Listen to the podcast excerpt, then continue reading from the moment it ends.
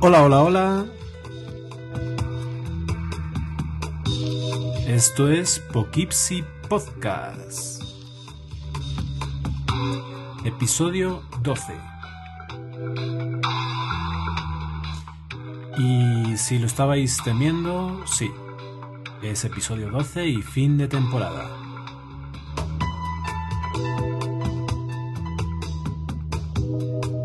Fin de esta magnífica temporada en la que muchos amigos, eh, bueno, han demostrado eh, pues que había que seguir adelante con el proyecto, que Poughkeepsie estaba vivo y que había que eh, darle, darle caña. Así que ha sido una temporada fantástica. Y todo gracias a vosotros.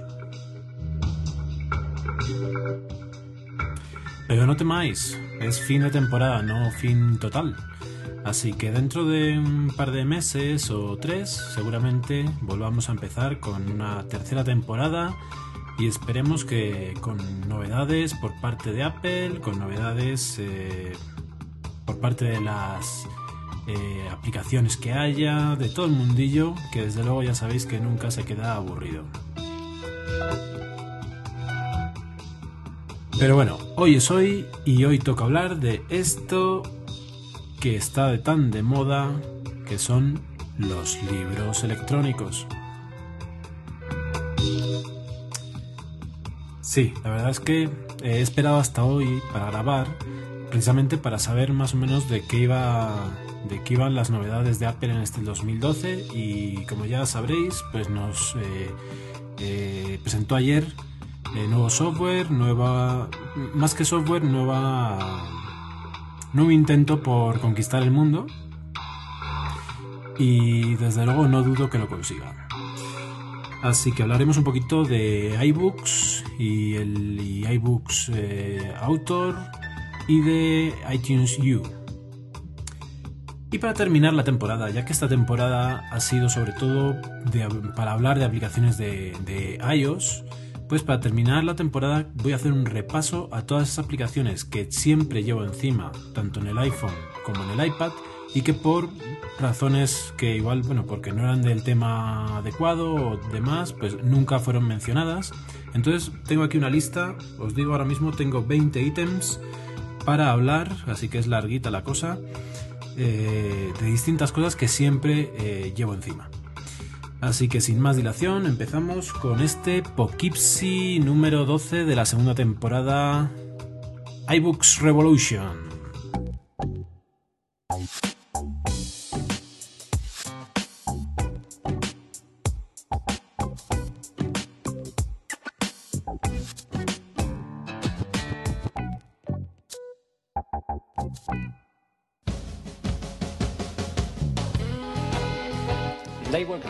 Grande o pequeña. Da igual que sea tranquila o juguetona. Da igual que la uses todos los fines de semana o le des caña todos los días. Si es una moto nos va a gustar. Bienvenidos a Espejos en los Codos, un podcast de moteros hecho por moteros para todo el mundo. Si ya montas en moto o siempre te han atraído pero no te has atrevido a montar, escúchanos y participa. Queremos que este podcast sea un punto de reunión de toda la familia motera en el que el protagonista seas tú. Anímate y nos mires, únete. Estamos en iTunes o en nuestro blog espejosenloscodos.wordpress.com. Contacta con nosotros en Twitter en arroba espejos en codos o en el correo espejosenloscodos arroba gmail.com. Te damos voz para que nos hables de tus experiencias, tu equipamiento, tus rutas y tu forma de vivir el mundo de la moto. Únete a esta tertulia de amigos sobre lo más divertido que se puede hacer con la ropa puesta. ¿Qué montar en moto? ¿Pero qué estás pensando ya, cochino, marranote? Bueno, pues aquí estamos después de esta promo de eh, en espejos, espejos en los codos, un nuevo podcast motero, por favor. Menos mal que ha aparecido alguien para eh, alimentar ese, esa parte de, de, motero que llevo dentro. Eh, de hecho, bueno, eh, ha sido algo es fortuito que conociera hoy este podcast que están haciendo gracias a Vapuleto que me puso un tweet en el que me lo recomendaba. Eh, pues realmente me ha encantado el primer episodio piloto, pero largo y con buen contenido. Y realmente espero todo lo mejor para este podcast. Y de hecho, de hecho, eh, ojalá eh, pueda, pues bueno, para pueda ocupar ese sitio que en Seco dejó, porque realmente, pues me parece que si no ha terminado, realmente, pues la regularidad no va a volver a ser lo mismo desde el incidente que, tuvieron. Así que en todo caso, eh, animo a, al, podcaster de este episodio que he estado intentando encontrar eh, su nombre, pero no, he encontrado más que el Nick Motero, que eh, en este momento no me acuerdo, pero es un nombre bastante complejo. como algo así como Onikirimaru, algo así. Pero le animo a que contacte con, con Albertico, y que intenten hacer algún podcast interesante porque realmente Alberticu eh, es, es un gran, un gran aficionado a los podcasts y seguro que echa de menos poder grabar con más asiduidad. Bueno, pues como decíamos, vamos a empezar a hablar un poquito de las novedades de Apple, que en este caso son los libros. Aparte de que posiblemente sea la peor keynote eh, que haya habido en muchos años, eh, pues realmente no es tanto lo físico que se puede abstraer en este momento, a día de hoy, a día después de la presentación, sino eh, lo que tiene que ver con las intenciones de Apple, ¿no? O sea, realmente la keynote y la presentación de estos productos de ayer es toda una declaración de intenciones y eso creo que es lo que realmente es revolucionario. Eh, ¿Por qué digo eso? Pues porque siempre saldrá gente que diga, no, pues esto no está tan bien, esto es una mierda, estos libros no sirven. Bueno, sí, pero eh, es el primer paso para dominar el mundo. Y me refiero al mundo en este caso de las editoriales. Ya lo hicieron con la música, ¿por qué no lo van a conseguir con los libros? Pues yo realmente eh, me inclino a pensar que, a que sí lo van a conseguir. pero bueno, eso ahí se me va la vena maquera, ¿no? Pero bueno, como digo, es muy interesante esa declaración de intenciones, esa, eh, esa, esa, intención de meterse en un, en un, mundo tan alejado en principio de lo que, pues, de lo que uno puede pensar, eh, que es un computador, eh, respecto a un libro de, sobre todo a lo que está más enfocado, que es el libro mm, de colegio, pero que a la larga tiene mucho que ver con esta evolución que ha tenido Apple a conseguir crear eh, con el iPad un estándar de estudio, porque es que realmente, eh, pues tal como, lo, como Phil Schiller eh, decía ayer, es una realidad. En todos los sitios que vas, a cualquier universidad, pues en colegios, supongo que no se puede comparar igual en Estados Unidos con otros países, ¿no? Pero universidades sí. El universitario tiene ya pues igual no poder adquisitivo, pero sí tiene una responsabilidad que hace que igual sus padres le compren un iPad para ir a la universidad. Entonces, eh, es una realidad ya. Es una realidad que cualquiera que, se mueva en ambientes universitarios sabe perfectamente que, no hay estudiante que no lleve eh, algo de electrónica. Quien puede tener un iPad lleva su iPad quien no lleva su portátil eh, más o menos económico o como sea, ¿no? Y esto es una realidad y de hecho, eh, pues a mí me, marcó mucho ver que aquí eh, en Colombia es, es así y me marcó porque desde luego cuando yo estudiaba no era así. Entonces, mm, cuando la última vez que estuve en España pregunté a mis, a mis compañeros de la universidad, actualmente los estudiantes van con ordenador a clase y me dijeron que no. Pero realmente aquí sí es así. Aquí todo el mundo va con su computador y es una realidad, ya digo. Bueno, entonces, ¿qué es lo que quiso Apple o qué es lo que está intentando Apple? Pues hacer lo mismo que hizo con la música, pero con, la, con las publicaciones escritas, ¿no? Primero eh, lo ha intentado con eh, el kiosco de, de, de, revistas, de lo que yo creo que vamos a hablar al final. Em, pero aparte de ese intento a nivel de ocio, pues ahora lo ha intentado eh, con eh, los libros de texto más, eh, más lo que, o sea, más para trabajo o para estudio, ¿no? Em, ¿Cómo lo ha hecho? Pues primero, actualizó la aplicación de ebooks. Mm, bueno, lo han llamado ebooks 2, pues realmente pues es una actualización ¿no? a la versión 2 y mm, lo que tiene es que eh, es compatible con los estándares que ellos mismos estaban imponiendo con la otra cosa que, pusieron, que era eh, la aplicación para hacer esos libros. Entonces, han conseguido algo que yo vaticiné, no sin antes haberme informado de lo que estaban diciendo en otros blogs eh, americanos, pues de lo que podría ser lo que iba a presentar Apple. Y efectivamente es lo que, lo que lo podéis ir a ver al blog, lo que puse yo en, la última entrada del blog antes de este podcast. Eh, es una aplicación que se llama eBooks eh, Autor y que es precisamente para la autoedición de contenido audiovisual y eh, audiobibliográfico, vamos a decir. Audio mm, sería visual y bibliográfico todo junto, ¿no? libros interactivos en una. realmente es algo que yo creo que hasta que empezaron los rumores, porque evidentemente esos rumores eh, nacen de que alguien sabe algo, mm, nadie, yo creo que nadie pensaba que Apple se fuera a meter tan de lleno en eso. Es cierto que es una plataforma eh, que el iPad puede tener ese contenido, pero también es cierto que eh, lo más interesante es que esté dentro del iPad más allá de la forma. Me refiero a que tú vas a clase con tu Pages, si quieres, para tomar notas, con tu Evernote para tomar notas, eh, eh, puedes tener eh, PDFs donde tú quieras en los formatos que tú quieras, o sea, en, la aplicación que tú quieras, y con eso ya para mí es suficiente interés para tener un iPad, ¿no? Más allá de tener un libro interactivo.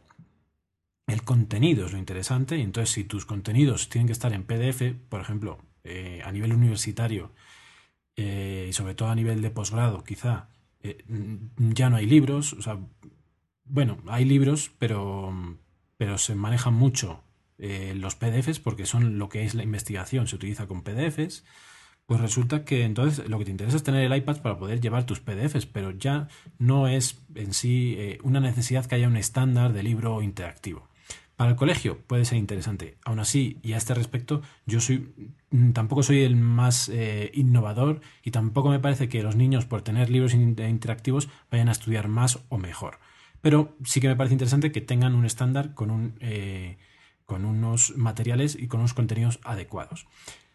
Respecto a los contenidos, esperemos que en todo el mundo haya contenidos. Por ahora, pues evidentemente, eh, las grandes empresas en Estados Unidos sí que tienen sus contenidos eh, de libros educativos, mm, matemáticas, física, química, no sé qué.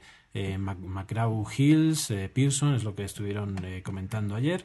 Bueno, esperemos que se pongan las pilas en el resto del mundo y eh, vamos a ver mm, cómo evoluciona el mercado de, eh, todo esto, ¿no? Bueno, creo que me estoy yendo por las ramas, así que vamos a centrarnos en lo que hay. Los libros. Eh, para empezar, los libros, bueno, primero hay que actualizar el iBooks del iPad. Hay que decir que los libros, todos estos libros interactivos no son compatibles con el iPhone, solo con el iPad aunque eh, eh, iBooks se ha actualizado para los dos dispositivos. Eh, en todo el mundo, todas las tiendas de Apple van a tener a su disposición para descarga gratuita la primera entrega de un libro que se llama, em, si lo diré, a ver, lo tengo aquí abierto, Life of, of Earth, on Earth. Eh, y pone una introducción. De modo que yo entiendo que van a ampliarlo y va a ser una colección o algo así y los demás los van a cobrar. Los libros interactivos eh, a mí me parece que están adecuados y que tienen eh, cierta simpatía y ciertas cosas interesantes.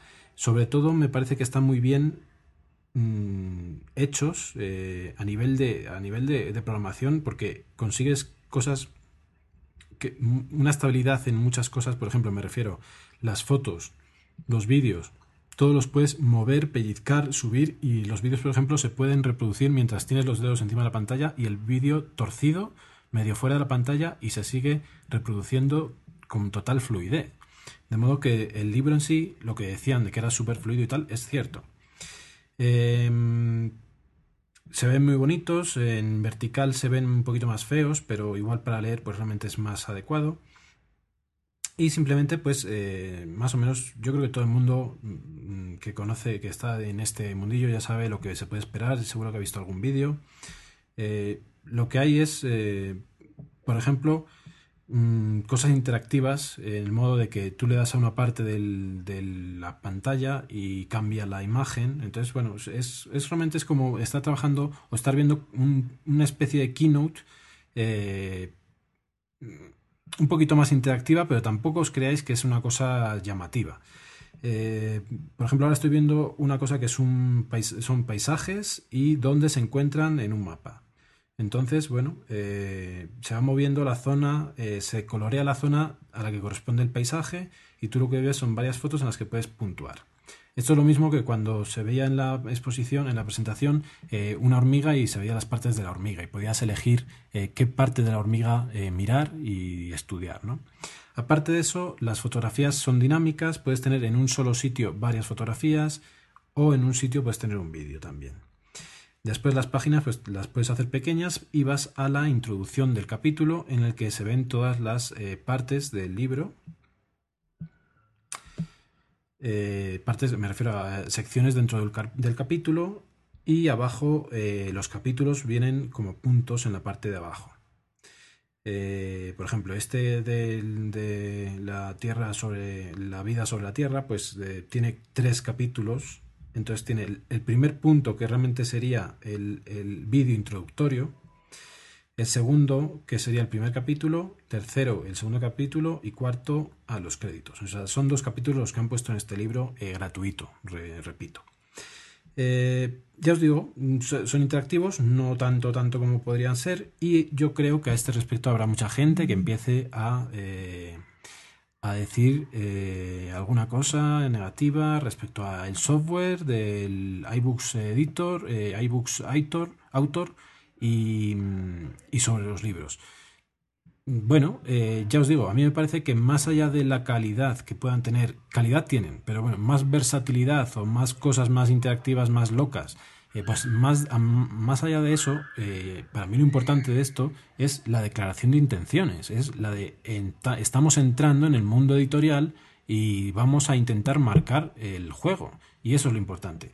¿Por qué digo esto? Pues porque evidentemente eh, si os vais, por ejemplo, a la aplicación, que es una de las que yo tengo y que tengo incluso algunos, algunos capítulos de libros comprados, Inlinks o Inklings, eh, es una aplicación de libros también eh, y son de muy buena calidad y yo diría que incluso son más interactivos que este de, este de Apple.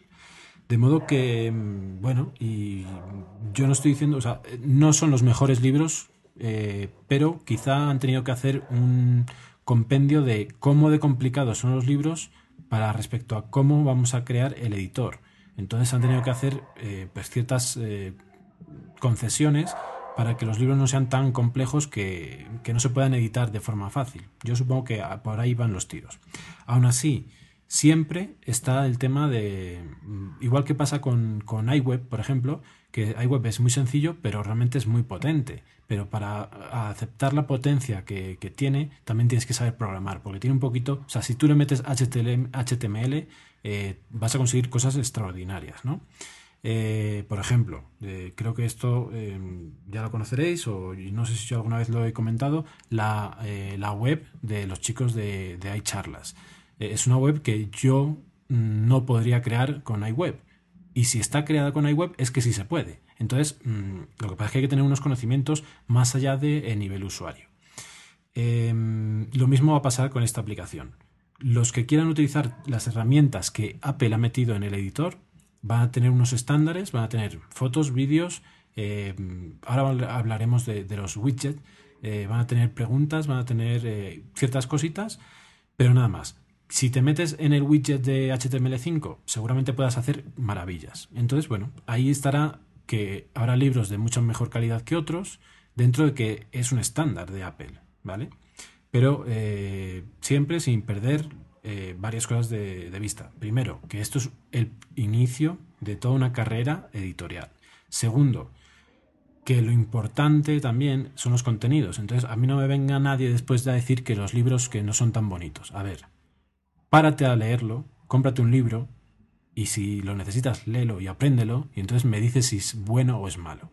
Entonces, no seamos hipócritas con esto y no nos llevemos mm, de la mano del el efectismo de que Apple tiene que hacer cosas muy bonitas, que, a ver, que estamos hablando de libros, entonces el contenido es lo que tiene que prevalecer. Hay que hacerlo eh, fácil eh, para, para, el editor, eh, hay que hacerlo asequible para el comprador, pero el contenido es lo importante y no que sea mucho más bonito o no tan bonito, ¿vale? Entonces no mm, caigamos en esa, en esa bobada. Em, realmente eh, la otra cosa es como decía, o sea, es que el hecho de, aunque sea un libro feo, si tiene buen contenido y se lleva dentro del iPad y los niños en el colegio no tienen que llevar la mochila eh, llena de libros, pues ya es un triunfo. Entonces, pues desde ese punto de vista, a mí me parece eh, totalmente adecuada.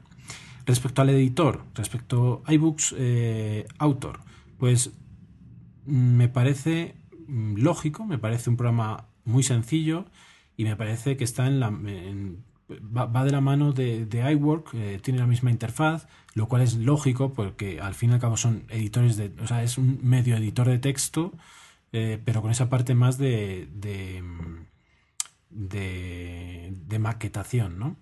Eh, ya comentaba en el blog que precisamente Pages nació como más un maquetador que un editor de texto.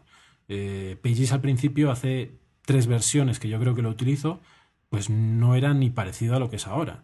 Entonces, eh, entonces sí que le daba muchas vueltas el Word y ahora, pues quitando los macros y poco más, mm, yo creo que no se puede echar, no se echa en mano eh, de menos casi nada en, Pages.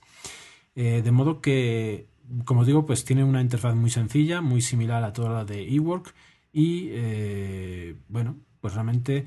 Mm, es lógico. O sea, no es raro que, se parezca, es lógico porque no van si es una interfaz de un editor de texto, de una cosa de hacer presentaciones y demás, pues esto comprende más o menos eh, varias de estas características, ¿no? Porque realmente los libros interactivos son básicamente como una presentación. Eh, mm, a este respecto he leído algunas bobadas por algunos blogs, pero creo que no voy a entrar al trapo, así que lo vamos a dejar ahí. El editor, aparte de lo sencillo que tiene, de lo sencillo que es pues, crear eh, em, capítulos y, secciones y demás, pues una de las cosas interesantes que tiene son los widgets. Eh, muy al estilo de, iWeb, tiene una serie de widgets que son siete en concreto.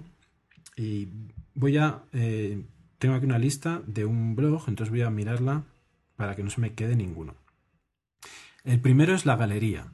La galería sirve para añadir fotos.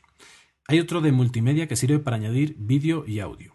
La pregunta es por qué están como widgets si también funcionan arrastrando drag and drop de toda la vida. Entonces, ahí, no sé, pues como para meterle que tienen más widgets, pero realmente es un drag and drop y funciona. Uno de los que sí son widgets de verdad son eh, el de repaso. Por ejemplo, esto es una de las opciones que son sumamente importantes y que la implementación no es buena, eh, yo creo que en absoluto.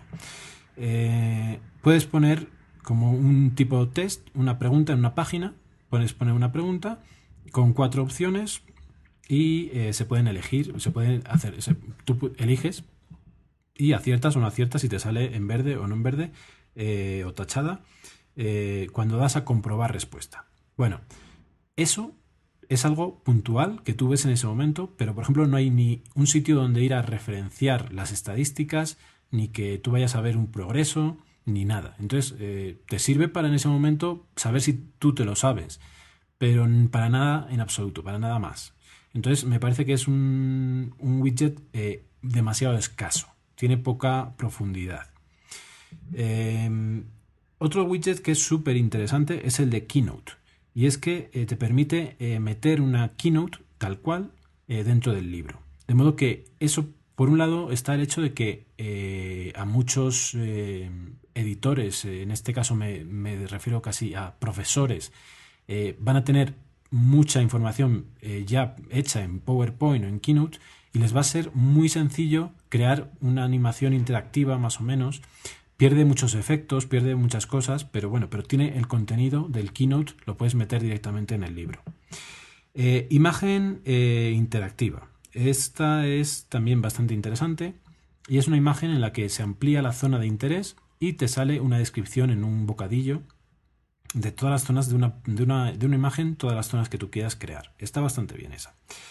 Em, el siguiente es las imágenes en 3D, que según he leído es un, un, formato que se llama collada y bueno, pues eh, mm, te permite mover en 3D algunas, eh, algunas cosas. Evidentemente, y antes de que se me olvide, igual que digo que el contenido es lo importante, eh, habrá habido un montón de gente, como yo el primero, que se haya lanzado a probar el, el, programita, porque evidentemente es gratuito, digo evidentemente porque es una herramienta para después ganar dinero con lo que la gente cree.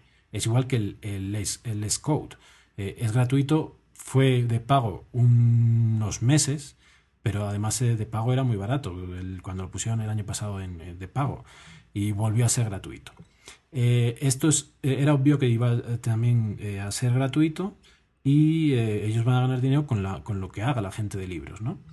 Bueno, pues... ah, lo que iba.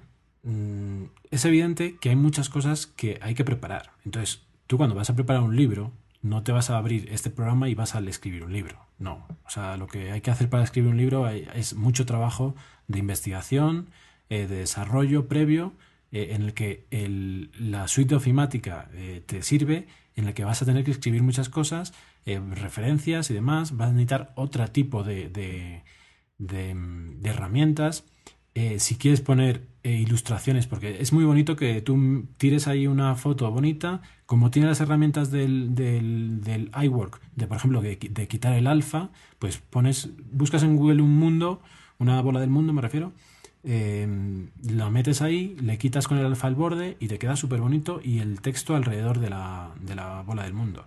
A ver, eso puede sonar muy bonito, pero eso no es así. O sea, si tú vas a crear un libro y quieres apenas intentar venderlo, eh, todo el contenido tiene que ser original tuyo. Entonces, tienes que tener, haber hecho la bola del mundo tú en otro sistema, en otro, en, en un programa de dibujo vectorial o como sea. Entonces, no caigamos tampoco en, en, bueno, o sea, que esto, esto no es la panacea. O sea, el trabajo duro hay que hacerlo antes de ponerse a trabajar con este editor, que es muy sencillo. Bueno, por eso digo que, por ejemplo, lo de 3D, pues evidentemente para poner ahí algo de 3D, primero has tenido que modelarlo tú en 3D y saber qué estás modelando. Entonces, bueno, tiene bastantes cosas eh, más complejas de lo que parece, ¿no? No por, la por, por, cómo funciona el programa, sino por el contenido que es que hay que degenerarlo. Y por último, el último sería el widget de HTML5 y que, como os digo, ese va a dar mucha más versatilidad y se podrá utilizar para hacer muchas cosas. Bueno, eh, ¿Qué más se puede contar de estas cosas?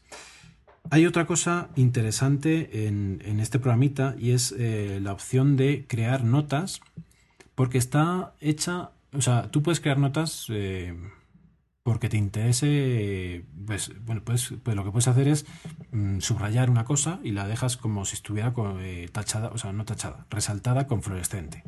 Pero si quieres puedes poner una nota. Esas notas van a una parte del programa del libro en el que aparecen como eh, tarjetas de estudio, tarjetas de revisión. Entonces, eh, por defecto tú puedes meter en el libro un, glosario de eh, términos para estudiar y se van a crear esas tarjetas. Entonces, vamos a volver al libro de la Tierra este. Entonces te vas aquí, a ver, lo voy a, voy a ver contenido.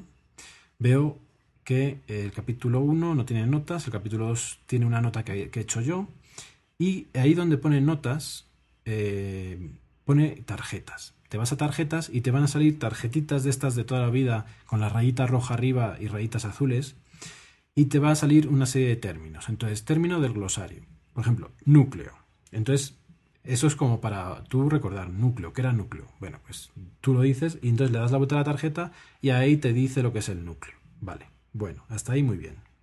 Y das para atrás y le dices, bueno, aquí estoy en capítulo 1 y me dice que tengo 13 tarjetas en el capítulo 1. Eh, si te vas al capítulo 2, por ejemplo, tenía 34, de las que 33 son eh, del glosario y una es la, lo que he puesto yo una nota. Bueno, pues resulta que lo que te sale por defecto es eh, un término, que es la pregunta, ¿no? Bueno, pues vamos a irnos a, a la mía. Y la mía, lo que te sale eh, por defecto, según te, aparece la nota, es eh, lo que es subrayado en el texto. Es decir, lo que me aparece es la respuesta.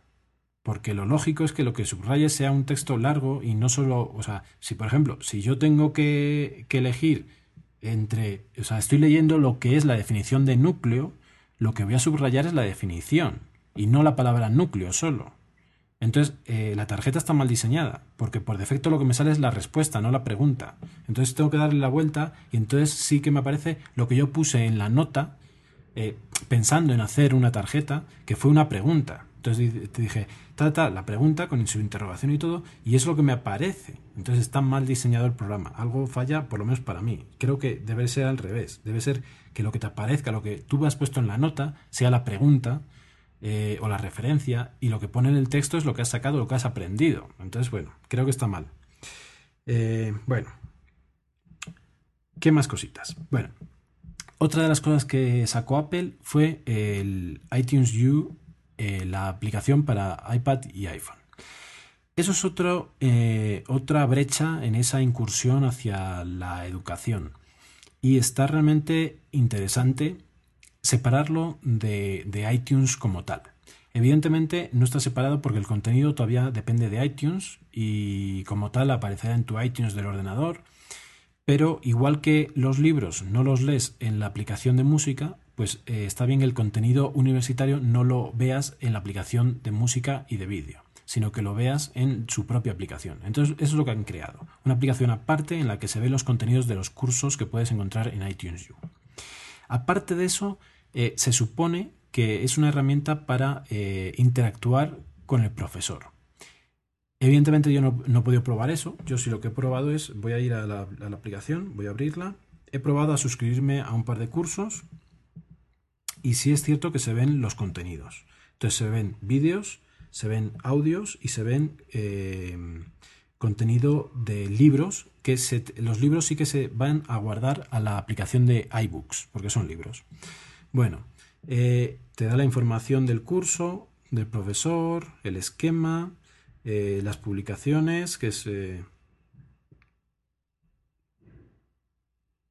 pues no sé exactamente, publicaciones, sí, bueno, todo, una publicaciones del tema, vídeo introductorio, ta, ta, ta, ver el vídeo. Bueno, te da unas opciones como para ir siguiendo el curso, para ir tachando lo que ya has visto, eh, para crear notas. Eh, bueno, o sea, sí, o sea, es, bastante, está bastante interesante, pero lo que no se ve es eh, esa parte de interacción con el profesor. Eso evidentemente no sé por qué es debido, pero también me surgen preguntas. Es decir, o sea, estos son gente, profesores de universidades americanas eh, importantes, te puedes encontrar un curso de Harvard, de, la UCLA, de, bueno, de un montón de sitios, y resulta que eh, no es posible que esos profesores estén en contacto con gente que no son sus alumnos reales. Entonces, no sé hasta qué punto llega esto de iTunes U, no sé cómo está enfocado, porque realmente eh, no tiene lógica que cualquier pelagato de cualquier parte del mundo le esté haciendo una pregunta a un profesor de una universidad y que este, o sea, aparte de sus 100 alumnos, tenga que estar contestando a gente de por ahí. Entonces eso no tiene ningún sentido. No sé cómo estará eh, organizado si dentro de la universidad sí que se obtienen más opciones dentro de un curso. Entonces, los que son alumnos de verdad del curso eh, tengan más opciones dentro de esta aplicación. Y el profesor también, y pueda eh, interactuar y mandar mensajes y demás.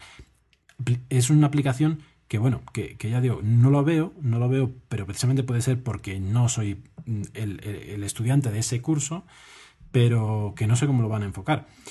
Decir que eso es alguna realidad actualmente y que muchas universidades funcionan con este tipo de programas en el que se puede subir material audiovisual, eh, textos, se pueden crear foros, se pueden crear eh, blogs, se pueden crear eh, chats, se pueden hacer un montón de cosas con tus alumnos. Y eso no es nada raro y hay varias aplicaciones que lo hacen.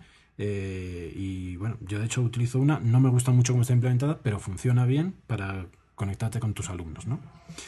Em, bueno, de hecho la, que utiliza mi universidad tiene su propia aplicación para, iPhone y, lo que pasa es que no solo la universidad tiene que estar funcionando con esa plataforma, sino que tiene que tener algo más para que la aplicación de iPhone funcione. Es una cosa rara que no sé exactamente cómo, por qué es así. Bueno, siguiendo con el tema.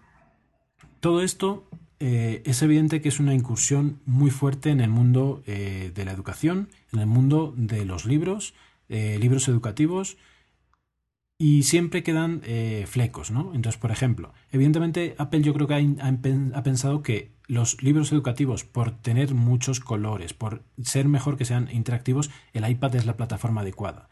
Pero, ¿qué pasa con las novelas? Las novelas mm, siempre tendrán todavía eh, mayor aceptación los libros electrónicos. Entonces ahí vamos a estar a caballo de...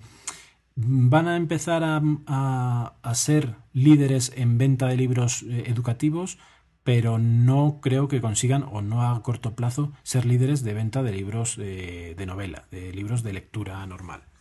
Eh, porque, bueno, por eso, porque el Kindle es muy fuerte, porque la gente le encanta el Kindle. Eh, hoy mismo estaba escuchando a los chicos de charlas.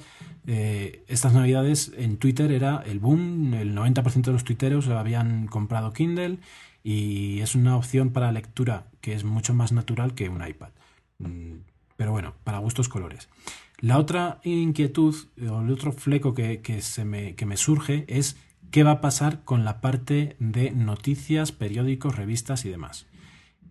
También parecía que iban a hacer la incursión, también eh, crearon la aplicación kiosco para centralizar las, revistas, pero eh, no hicieron lo mismo que con los libros. No hicieron un software para unificar y que dentro de esa. o sea, que en vez de ser una aplicación que fuera eh, igual que ebooks, que, que tienes, o sea, los libros y todos ellos dentro se ven como tal, como libro, ¿no? Esto no, esto realmente no es una aplicación, la de, la de, la de kiosco, y ya me quejé en su momento, no, a mí no me parece una aplicación, me parece una carpeta. Entonces es una carpeta especial, eh, y poco especial, de hecho. Entonces, eh, podían haber hecho lo mismo, podían haber creado un editor para revistas y para libros, eh, que fueran todos, o sea, un editor, este editor, que se convierta a la larga en editor también para revistas, ¿no? Eh, a este respecto, también sería, o sea, evidentemente se puede utilizar de una. Eh, iniciativas privadas que quieran vender eh, revistas en formato libro, lo pueden hacer. Por ejemplo, se me ocurre, en vez de hacerlo en PDF, que lo hagan directamente en formato libro. bueno, mm, se, me ocurre que, eso tiene que confluir, tiene que terminar juntándose las dos cosas y que tanto las revistas que se vendan en el kiosco como los libros tengan algo más eh, de, conexión, ¿no? de, forma de trabajar y que se puedan eh, ver como tal, como revista, no como esas, o sea, porque es que cuando tú abres el kiosco y abres cada revista, no abres una revista, aunque la portada esté, que es lo único especial que tiene la carpeta, después abres una aplicación y dentro de la aplicación tienes que ir a buscar tu número de revista, el que tienes, el que estabas leyendo. Entonces, bueno, me parece que no tiene nada que ver. Bueno, me he enrollado muchísimo, no sé si ha quedado claro, pero en todo caso, muy bien por Apple. Mm, los felicito porque me parece muy interesante este, mm, este paso que han dado. Lo dije por Twitter y lo reitero ahora. Me parece que nunca ha estado tan claro que Apple Computer ha muerto y que esto es una nueva Apple.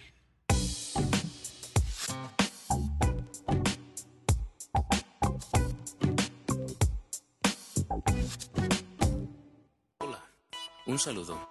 Empieza el episodio 1 de Incrédulos Podcast. Hola y bienvenidos a este trending podcast de hoy. Bienvenido a Free Noise Spot, un podcast de música libre. Yo soy Carlos. Hola a todos, muy buenas lo que sean cuando escuchéis esto y bienvenidos a la 79 entrega del podcast El Arca de la Alianza. Hola a todos, yo soy Félix y este que escuchas la Biblioteca de Tranto. Hola y bienvenidos a un nuevo podcast de Bislúdica, un podcast sobre los nuevos juegos de mesa. ¿A Rihanna? Tío, no hablas ¿Qué clase de gay eres? Me vas a quitar el carnet de gay, ¿verdad? Desde aquí te apunto. A ver, ¿cómo se escribe Rihanna? R-I.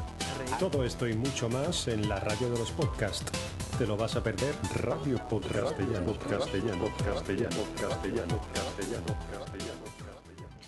Bueno, y después de esta promo, vamos a empezar a hablar de esas aplicaciones que nunca os he hablado.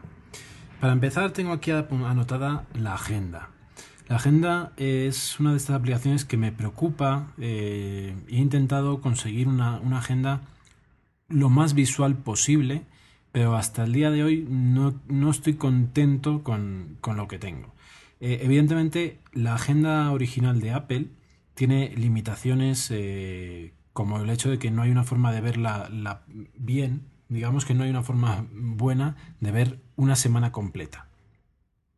Con la actualización de iOS 5, eh, cuando pones en horizontal el teléfono, tú puedes ver mm, si ves la semana, pero no entra en la pantalla, de modo que nunca estás viendo toda la semana de una vez y además no solo por los días, sino por las horas, porque hay mucho desfase desde el inicio al, final del día, de modo que no entra en la pantalla. evidentemente en vertical nada que hacer. O sea, en vertical ves el calendario, pero nada más. de modo que no, no me termina de convencer, ¿no? Tampoco se ven completo las, las indicaciones, empieza, ves el inicio de las palabras, o sea, es muy, tiene muy poco espacio para las palabras, no, no terminas de, de, leer bien las cosas, no me gusta mucho, ¿vale? Lo único que me gusta es que ponga el día, eh, si antes la tenía en la primera pantalla del teléfono y me gustaba que estuviera ahí el primer día, o sea, el día para saber el día en que vivía. Pero eh, no, nada que, nada que me gustaba. De modo que de forma gratuita conseguí una que se llama Easy Calendar. Easy Calendar, eh, Easy Calendar, em, tiene una vista en la que ves toda la semana, de modo que eh, ves eh, lunes, martes y miércoles eh, de arriba abajo hacia, o sea, dividís, imaginaos dividir la pantalla en dos, en vertical, en dos columnas. La columna de la derecha sería lunes, martes, miércoles, uno debajo de otro, y la columna de la derecha, eh, he dicho bien, eh, izquierda, lunes, martes, miércoles, derecha, mm, jueves, viernes y abajo en pequeñito, sábado y domingo, la mitad de grandes, para que entren los siete días en los seis huecos. De ese modo, en un vistazo ves la semana completa. Y me gustaba esa visión. Lo que pasa es que, claro, los huecos son tan pequeños que tampoco se ve muy bien. Pero es una aplicación que en su día era gratuita, no sé ahora mismo cómo estará, y que eh, sí que esa visión tiene esa ventaja de ver toda la semana. Eh, pero bueno, aún así quería intentar otra cosa. Entonces no sé por qué y no sé cómo descubrí una que se llama eh, Agenda Calendar.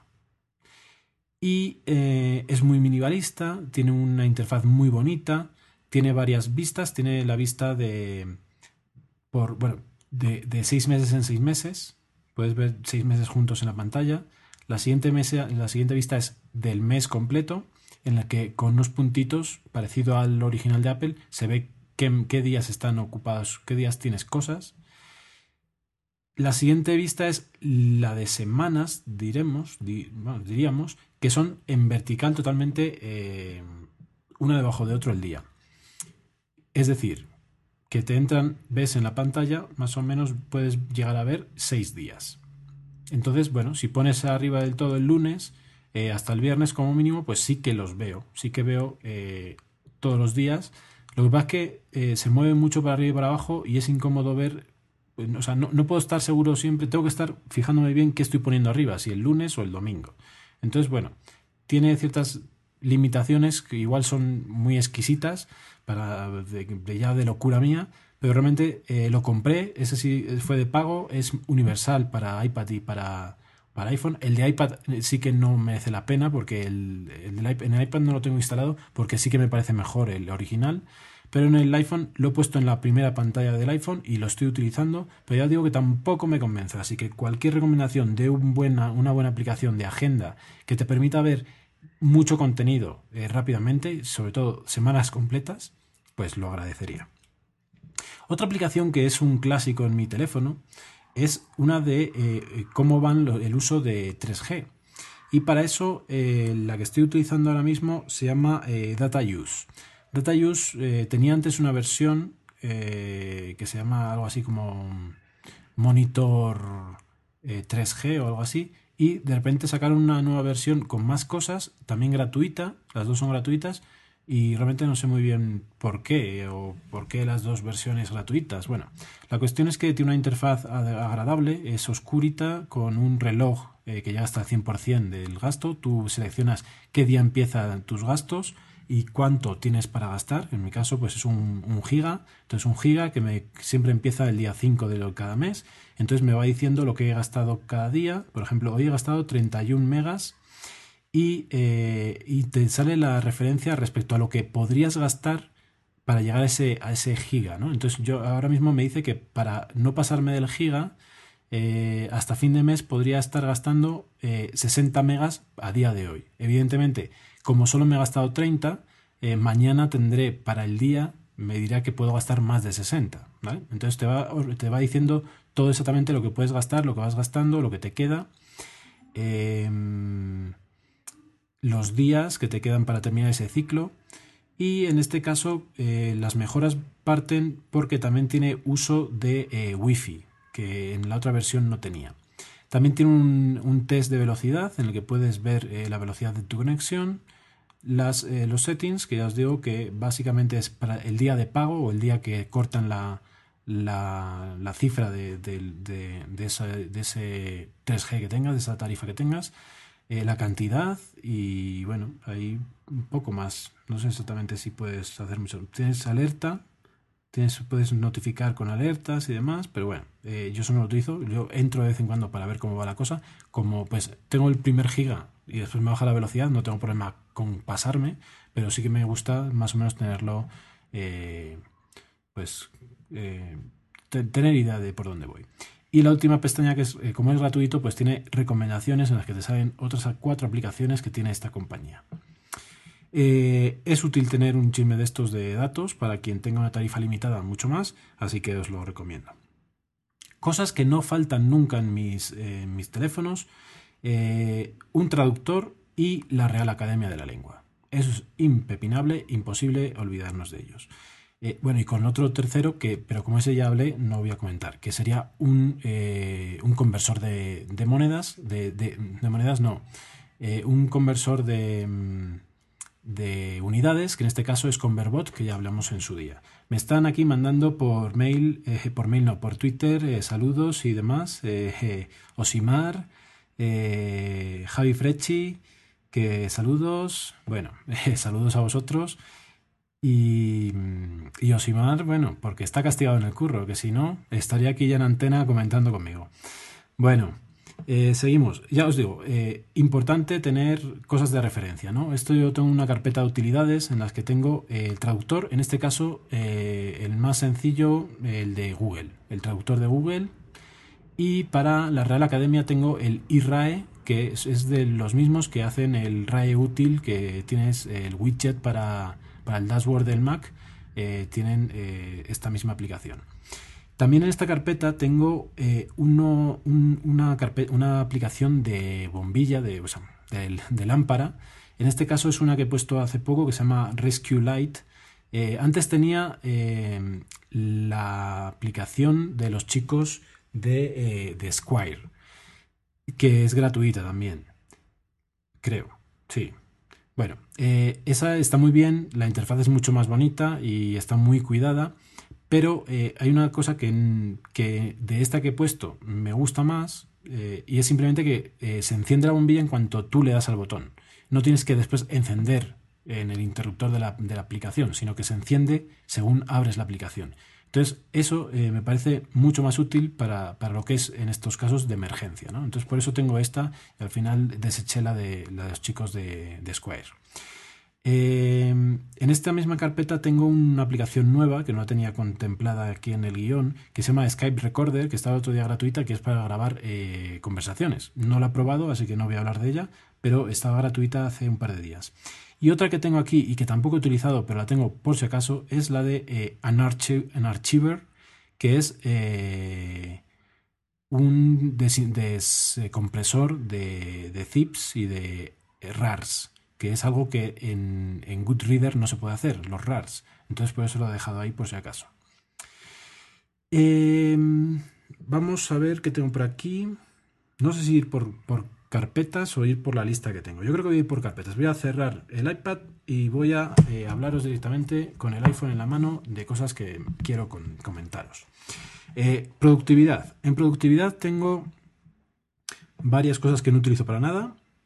Eh, entre ellas la de PageBot, la de PasteBot, también de los mismos de, todas estas, de, de Tweetbot y demás.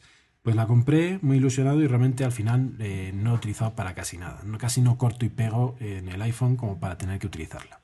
También tengo ahí toda la suite de iWork, eh, recomendabilísima para quien trabaje sobre todo en el Mac, eh, en iWork, porque además como ahora tiene iCloud y se sincronizan... Ah, no, no, que no lo hace, que iCloud no sirve para nada con el Mac. Eh, bueno, en todo caso se pueden sincronizar las cosas con, con el iPad. Pasemos, pase, recorramos un estúpido velo. Sí, es, es estúpido, no es estúpido, es estúpido. Bueno, eh, Papers. Papers, eh, bueno, es una aplicación muy específica para, para gente que se dedica a investigación. Es un, es un sistema de archivar eh, papers, como su propio nombre dice, eh, papers de investigación en formato PDF. Y pues realmente es, yo creo que es el único que existe y el mejor. La versión de, de Mac es buenísima, la versión 2 es mejor que buenísima. Eh, para quien se dedica a esto, para quien tenga que hacer, eh, por ejemplo, textos con bibliografías, hay varios, eh, varias aplicaciones. Yo creo que de esto he hablado en algún momento. Em, unas muy famosas son eh, Reference Manager y EndNote. Y resulta que en la última versión, en esta versión 2 de, Papers, introdu- introdujeron la opción de hacer bibliografías. Pues realmente es mucho más sencillo con Papers que con cualquier otra, otra aplicación que haya yo utilizado. Y además mm, no está, no tienes que instalar nada en el programa de, con, en el editor. En el editor de textos no tienes que instalar nada, sino que eh, se instala en el ordenador, eh, en la barra superior de- del menú, eh, tu papers ahí y le dices inser- o sea, mm, buscar paper, lo busca en una pequeña ventanita le dices insertar o lo que quieras hacer con él. Eh, Puedes hacer muchísimas cosas. Te permite insertar no solo en editores, sino también, por ejemplo, en Keynote. También puedes insertar eh, bibliografía. Entonces, eh, bueno, eh, realmente recomendabilísimo. Em, otra de las aplicaciones que tengo aquí es One Password, que es una aplicación de pago. Es la versión para iPhone y en algún momento, supongo que cuando salió el iPad, sacaron una versión universal eh, en vez de actualizar esta. Entonces eh, yo tengo la versión de iPhone, pero no tengo versión para el iPad. Una cosa eh, muy curiosa de esta gente, al cual ya me he gastado en total seguramente unos 100 dólares desde que estoy en el mundo de Mac y realmente mm, pues parece como que no quieren poner las cosas fáciles, ¿no? Bueno, en fin. Cam Scanner, que ya hablamos de ella. Tengo aquí dos aplicaciones para, para bancos. Eh, bancos, en este caso españoles, el BBVA y ING Direct, eh, también española. Eh, pues resulta que de esto lo único que puedo decir es que ING Direct tiene una aplicación con una interfaz curiosísima, que funciona muy bien, que es muy, muy intuitiva y que desde luego no se ajusta a los cánones de estilo de Apple, pero que realmente me parece estupendísima para, para funcionar. Y funciona realmente bien y es muy, eh, muy fluida y muy rápida de navegar con ella y está realmente bien. Quien sea cliente de este banco se la recomiendo porque es más agradable desde el iPhone que desde la propia web. Eh, y aquí tengo otras dos aplicaciones de las que también he hablado eh, el día que hablamos con que, que hablé con, con- que cha- que charlamos con, con Osimar eh, hablam- le conté lo del Pogo Plug. Pues tengo la aplicación de Pogo Plug aunque no la utilizo mucho y tengo otra aplicación que se llama CX que también es otra, otro sistema de almacenamiento en la nube y que tampoco estoy utilizando porque Dropbox es el rey y siempre lo será eh, bueno, vamos a ver. Lectura. La aplicación, la, la carpeta de lecturas. En la carpeta de lecturas hay varias cosas interesantes que comentar. Aquí, por ejemplo, he puesto la de iTunes U, que no lo comenté antes. Eh, una, aparte de las eh, utilidades no utilidades respecto a la universidad, hay que decir que es la peor aplicación de Apple que he visto en mi vida. O sea, no es que se cuelgue, sino que además es que se incluso se descuadra eh, dentro de la pantalla y queda mm, los dibujos descuadrados, de, quedan, por ejemplo, la barra de arriba, si haces scroll y se te si en algún momento, no sé cómo pasó, pero según eh, eh, cuando la abrí, hice scroll, se me bajó toda la parte frontal, la parte más eh, superior de la, de- de la aplicación y se quedó a mitad de pantalla, no a mitad, se quedó como medio centímetro por debajo del, del borde y ahí se quedó hasta que la cerré y la reinicié. O sea, es una aplicación que está, está todavía muy, muy verde. Sobre todo en el iPhone. En el iPad funciona bastante más fluida y demás. Bueno, en esta, en esta carpeta de lectura tengo, por ejemplo, MacTracker, que eh, pues para ver eh, información de los Macs, de todos los productos de Apple. Eh, no sé si lo comenté también el día que hablé con Osimar. MacTracker es una aplicación que yo tenía antes en el Mac y ahora la utilizo solo en el iPhone, porque pues, es una forma de cambiar de forma de, trabajar. En esta también tengo eh, El País y eh, los directos de televisión española, una aplicación también muy recomendable y que la actualización que han hecho para el iPad, pues eh, bueno, la aplicación nueva que han hecho para el iPad también está muy, es muy recomendable. Y en esta, en esta carpeta tengo todo lo que tiene que ver con, o sea, el resto que tiene que ver con lectura. Concretamente, eh, tengo el Kindle, tengo Cineo para las revistas, tengo Currents, que es el Flipboard de, de Google, y tengo Cite, que también es como un Flipboard. ¿Qué puedo decir de estas aplicaciones? Bueno, pues resulta que Currents tiene algo... Eh, eh, Currents me gusta la interfaz, está muy bien, funciona bien. Puedes añadir feeds individuales, es decir, te puedes eh, suscribir a un montón de cosas que ellos tienen y a feeds tuyos de tu cuenta de Google Reader. Pero no a, o sea, no a todos juntos. O sea, tendrías que ir uno por uno añadiéndolos, lo cual sería muy tedioso. O sea, si yo estoy suscrito a 100 podcast, a 100 blogs, eh, tendría que tener 100 pestañas y tendría que entrar en cada uno entraría para ver la, información de ese blog solo. Entonces no tiene sentido. O sea, no es un lector para Goodreader, no es un buen lector, no es eh, no se puede utilizar para leer las noticias de tu Goodreader. Es más para ver otro tipo de blogs otro tipo de feeds. Eh, lo cual es un fallo grandísimo para mí, porque si no, sí sería una, un, un, un competidor para Flipboard, pero así no. Eh, Cite es algo parecido, pero en este caso tú le metes la información de tu Google Reader y él la utiliza para hacerte un perfil de lo que te gusta y te pone eh, nivel, en forma de periódico, pues igual que Flipboard, eh, te pone las noticias, pero que no son de tus feeds, son otros feeds internacionales, casi todos yo creo que es todo en inglés, pero que tienen que ver con tu perfil. Entonces encuentras noticias interesantes, encuentras noticias, eh, en muchos casos son las referencias de lo que copian los blogs españoles, eh, y está muy bien. Y de hecho yo diría que es la mejor aplicación que hay de este estilo. Eh, a nivel gráfico, a nivel de cómo se ven los títulos, de cómo están creadas, eh, conformadas las páginas con las distintas noticias. Para mí es la mejor, mejor que Flipboard, mejor que Currents, pero eh, tampoco me hace el servicio de leer mis feeds. Entonces, pues la tengo ahí como de segunda, ¿no? Ahí para cuando me aburro y ya tengo los feeds leídos y tal, pues la utilizo. Por último, en esta aplicación, en esta carpeta tengo Read It Later. Read It Later, para quien no lo conozca, es un... Eh, bueno, como dice su nombre, es para leer después. Quieres, eh, has encontrado algo en la web que te interesa pero que no tienes tiempo para leer, le das Read Later. En cualquier navegador puedes instalarle el plugin para que te lo envíe a Read Later y después en el iPad o en el iPhone leerlo tranquilamente. Eh, la ventaja que tiene, pues que eh, puedes guardar ahí las cosas y después leerlas offline cuando no tengas internet, de modo que es bien interesante. Tal como Read Later, hay otra eh, aplicación que hace lo mismo, que es Instapaper. El otro día en Twitter intenté indagar a ver qué me decían de cuál era mejor o cuál era peor. Nadie me dijo eh, algo contundente eh, a favor de Instapaper, aunque sí que me parece que tiene más cosas.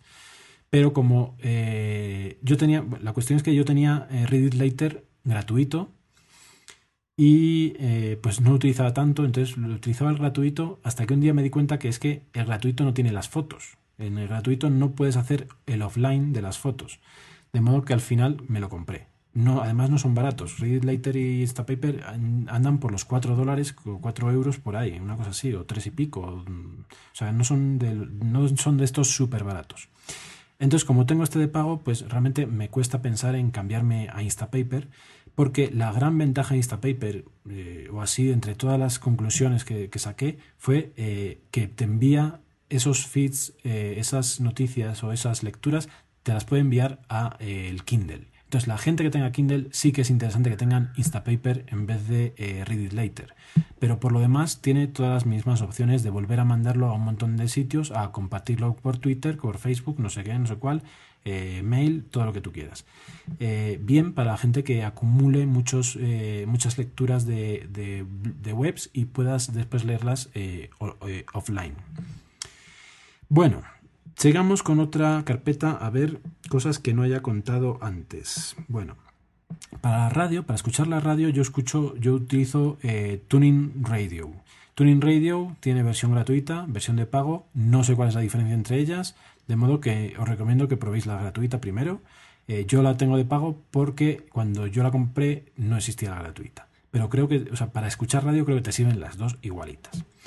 Eh, buena, funciona muy bien, eh, te sintonizo, pues tiene muchas opciones bobas de estas de por localización y tal y cual, pero al final pues lo que uno hace es en tus favoritos metes las, las cadenas que siempre escuchas y punto, ¿no? Eh, cualquier aplicación eh, para esto yo creo que funciona, pero esta realmente funciona muy bien, el buffer funciona bien, entonces eh, se escucha bastante bien. Hace poco pusieron eh, gratuita All Radio, que es yo creo que la más famosa de radios por internet, pero que a mí realmente no me convence mucho la interfaz que tiene. Bueno, ahí la conseguí gratuita, la probé y la borré. Otra aplicación que tengo aquí, bueno, aquí tengo eh, Shazam, tengo el remote de, para, para el iTunes y para el Apple TV, tengo iTunes, eh, tengo el GarageBand, tengo el remote de, de Keynote y tengo YouTube y tengo otras dos aplicaciones, no, no dos aplicaciones, tengo una aplicación y un acceso directo, el único acceso directo a Safari que tengo en, en pantalla. Ese acceso directo es para televisiones españolas. Se llama egarage.me y lo tengo porque hace exactamente lo mismo que las aplicaciones, que de hecho hace poco compré una, que no me acuerdo cuál es, y que al final la borré porque apenas lo utilizo y cuando lo utilizo, pues eh, la mitad de los canales no funcionan y es lo mismo que pasa con esto. Y esto, como es un acceso directo, me hace la sensación de, no sé, que me gastan menos recursos del teléfono, no sé, igual es una tontería. Eh, es un acceso directo desde Safari, entráis en iGarageMe, eh, las dos con G, y eh, ya está. Eh, y la otra aplicación que tengo en esta carpeta es iTV Shows, ¿vale? Estaba buscando una aplicación para, para ver cómo iban las series de televisión, aunque pues yo las tengo automatizadas en el Mac, pero para ver, pues como nunca me acuerdo cuándo las echan, para ver lo que va a haber en estos días y tal y cual, y que me, y que me diga que va a bajarse y tal, entonces saber el día de antes, eh, claro, esto te anuncia cuando lo ponen en Estados Unidos, entonces ya sabes que al día de, el día después el Mac va a tener que estar encendido para que se descargue el episodio, ¿no? Entonces, bueno, eh, ahí me, gusta tenerlo y, lo miro de vez en cuando. Entonces, eh, compré esta, eh, mm, tampoco porque supiera mucho probé, probé la versión gratuita, es bien bonita la interfaz y dije, bueno, la compro de una vez. Y aquí tengo. Entonces, por ejemplo, ahora me dice la próxima semana, en seis días, de Big Bang Theory, porque ayer fue, entonces en seis días eso. Próximamente, eh, en próximamente son las que tienen más de una semana, eh, que falta más de una semana. Entonces ahí te aparece Person of Interest, Cómo creció vuestra madre, Dos hombres y medio, The Walking Dead, 23 días para The Walking Dead, no os lo perdáis.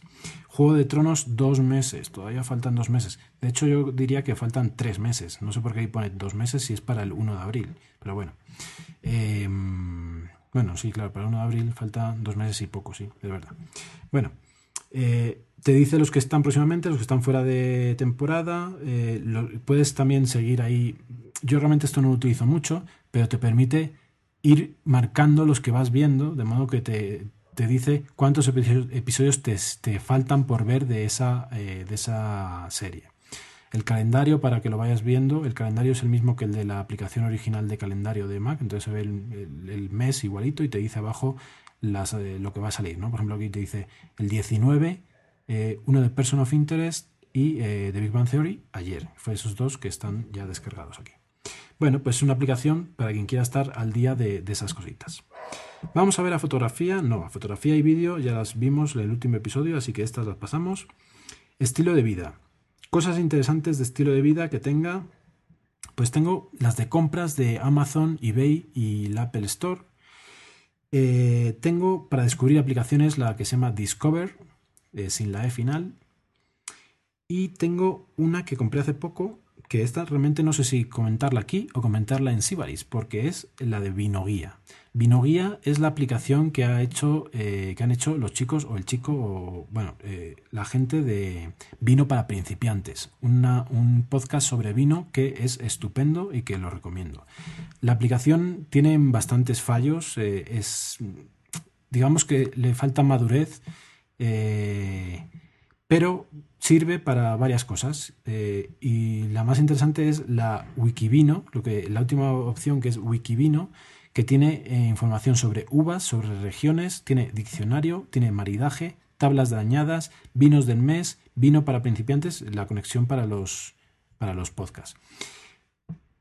El resto, mm, bueno, tiene bastantes mm, pegas y hoy no voy a comentarlas. Pero eh, para quien quiera, eh, para quien le guste el vino y, por ejemplo, le guste tomar notas de cata de sus vinos, aunque sea a nivel muy elemental, muy amateur como hago yo, pues tienes la opción de hacer catas y te va diciendo, pues tienes la opción de poner la foto, el tipo de vino, cosecha, precio, nombre, productor, región, alcohol, uva, fecha, lugar y cantidad Ah, bueno, perdón, esa es mi cava. Mi cava es para que guardes eh, los vinos que tú tienes. En mis notas, ahí puedes hacer lo mismo, tiene las mismas opciones, pero abajo tiene calificación. Entonces, en calificación te viene calificación de vista, nariz y boca. Entonces le das y eh, te va a permitir seleccionar un montón de criterios para ponerle, pues la vista, pues que si es más cristalino, si el color es tal, eh, todo eso, ¿no? Nariz, no sé qué, bueno, todo. De modo que es una tabla de... eh, de, de, de cata eh, bastante interesante. Mm, ¿Qué puedo decir de eso? Pues que aparte de que la aplicación tiene sus eh, defectos, al final yo la tabla de cata mía la obtengo dentro de, de Numbers. Tiene casi los mismos eh, criterios que tiene esta aplicación y además la versión cuando la pones en Numbers con la versión de ver em, ver como mm, perdón, em, ¿cómo se dice esto? Ver, eh, crear, crear, a ver, crear eh, formulario. Cuando lo ves como formulario es como si estuvieras delante de una aplicación en la que se te abren menús eh, contextuales y demás. Entonces es fabuloso. Entonces realmente me parece mucho más atractivo tenerlo eh, en mi propia hoja de cálculo eh, que puedo ver desde cualquier sitio y no solo desde el iPhone.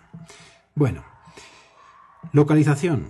En localización, ¿qué tengo? Interesante. Pues realmente de aquí yo solo destacaría mm, una aplicación que me parece muy, muy interesante. Pues tengo también la de Kayak para ver vuelos y demás. Eh, tengo la de amigos de Apple. Eh, tengo la de mi nube. Y eh, la de mi nube la tengo aquí, no sé por qué. Y en social tengo la de Foursquare y Godwalla.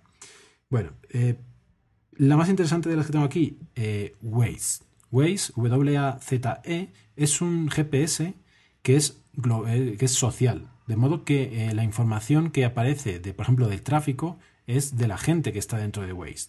Funciona muy bien y realmente es interesante ver que hay mucha gente con, con, pues, con su iPhone y utilizándolo a modo de GPS. Y aquí incluso, o sea, pues aquí me parece como que no creo que, o sea, hay muy poquito, o sea, aquí yo no veo mucha gente, tampoco yo entro mucho, pero yo me imagino en Madrid, por ejemplo, que tiene que haber un montón de información porque hay mucha gente que lo tiene que utilizar. Es gratuito, funciona súper bien, tiene los mapas actualizados, evidentemente tiene un problema y es que necesita conexión a Internet continuamente. Pero totalmente recomendable, Waze.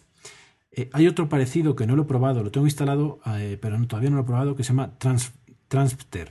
Eh, tiene un logotipo de un, de un coche de policía. Trumpster. Eh, habrá que probarlo. Bueno, zona social. Mm, nada que comentar. Ya os he dicho lo que, tengo ahí, lo de geolocalización, pero un poco más, nada nuevo, nada interesante que contar. Em, aplicación, otra aplicación interesante que tengo, eh, Flipboard.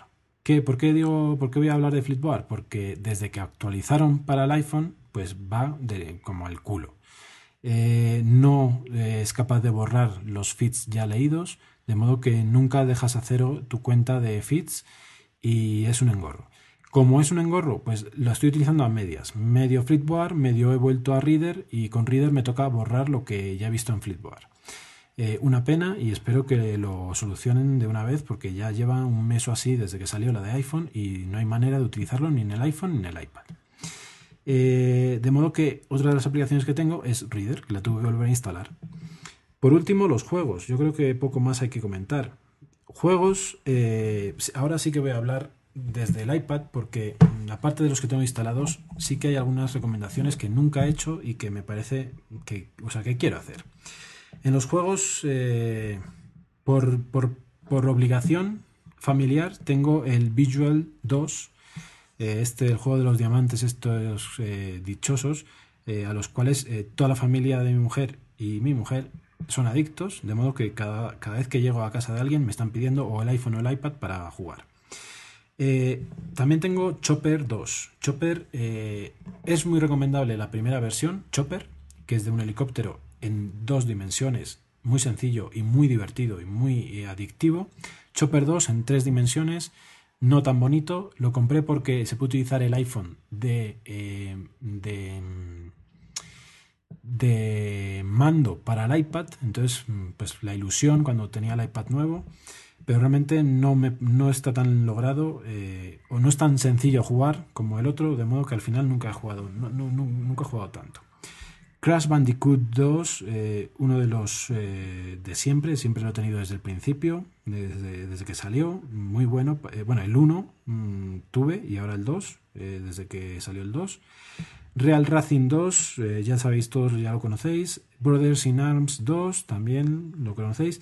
Bike, Bike mm, Baron, Bayron. bueno, en inglés Bike Bayron uno mm, de estos de moto en dos dimensiones mm, está interesante, pero es demasiado complicado. O sea, llega un momento en que las fases son supremamente complicadas, eh, de modo que no, mm, tampoco, o sea, se puso de moda, es barato, es de 0.79, eh, los gráficos son bonitos, el, el, juego es divertido, pero llega un momento en el que es imposible meter la moto por donde te dicen. Entonces, bueno, en fin, o yo soy muy torpe, una de dos. Uno que me ha sorprendido muchísimo es el NFL eh, Rivals eh, de fútbol americano. No es un juego al uso de igual que los de FIFA para jugar al fútbol americano, sino que eh, tú estás en dos posibilidades. Puedes estar como atacando o como o sea, atacando o defendiendo. Y son como pruebas, no es un partido. Entonces, realmente os insto a probarlo porque es muy divertido. tienes que utilizar el, acelerómetro para mover el muñeco para adelante, para atrás, saltar, eh, ir con el balón de la mano, tal, atrapar, hacer, eh, atrapar al rival, muchas cosas con, en un campo vacío, en un campo con obstáculos, en un campo con una serie de, de oponentes, pero no un partido completo. Eh, realmente es bien interesante. El Trivial Pursuit también lo tengo. y poco más. Mm, Cat the Rob, recomendable, todas las versiones. Eh, y a este respecto, quiero recomendar dos juegos, o más bien cuatro juegos, que me parece que son los mejores juegos que hay para iPhone y iPad. Bueno, para iPad no hay, de hecho, para iPhone. Que son Rolando y Deep Beat. Rolando eh, se hizo famoso, fue bastante famoso en su, cuando salió. Es el juego que mejor eh, utiliza las características del iPhone a nivel de acelerómetro y multitouch. Eh, tienes que utilizar, las dos cosas. Tienes que mover con acelerómetro y con multitouch. Y es una, son unos personajes muy divertidos, muy simpáticos, redonditos y que van girando y van yendo por recorridos de todo tipo, subiendo, bajando, saltando, buceando, eh, apretando cosas. Eh, son puzzles realmente bien bonitos, bien interesantes. Hay dos versiones, el 1 y el 2. cualquiera de los dos muy divertidos. Y realmente creo, para mí, Creo que es el mejor eh, juego para iPhone que existe, los dos, ellos dos, Rolando 1 y Rolando 2. Es una pena que no hayan mm, actualizado nada, que no hayan hecho nada desde hace bastante tiempo. Y el otro que también eh, utiliza mucho eh, el acelerómetro y que también es muy divertido es Dipsy B. D-I-Z-Z-I-B-E-E. Hay también parte 1 y parte 2 y igual que lo que digo de Rolando, son muy divertidos, muy adictivos, son muchas pantallas que pasar eh, y realmente a mí me parecen de los los dos juegos eh, mejores que hay. O sea, por ejemplo, a mí Angry Birds no me divierte. O sea, lo compré, jugué un día y lo borré. O sea, así de claro. No me pasé ni 15 niveles. Me parece aburridísimo. Un éxito total y a mí realmente me parece bastante tonto. Eh, estos dos recomendabilísimos, aunque son ya antiguos, pero realmente muy recomendables.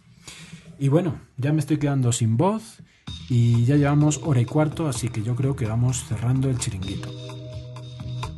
Como dije, eh, despedida de temporada. Muchísimas gracias a todo el mundo que me ha apoyado este año, a todo el mundo que se ha descargado este podcast. Eh, las descargas han crecido un montón este año y realmente estoy muy orgulloso y muy contento.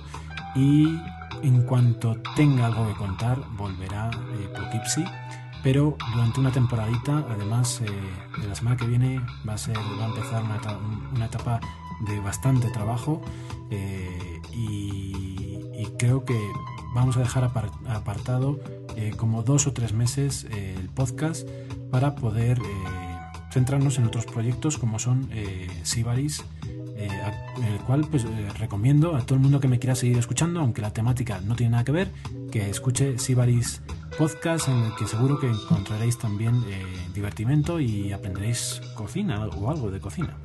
Así que lo dicho.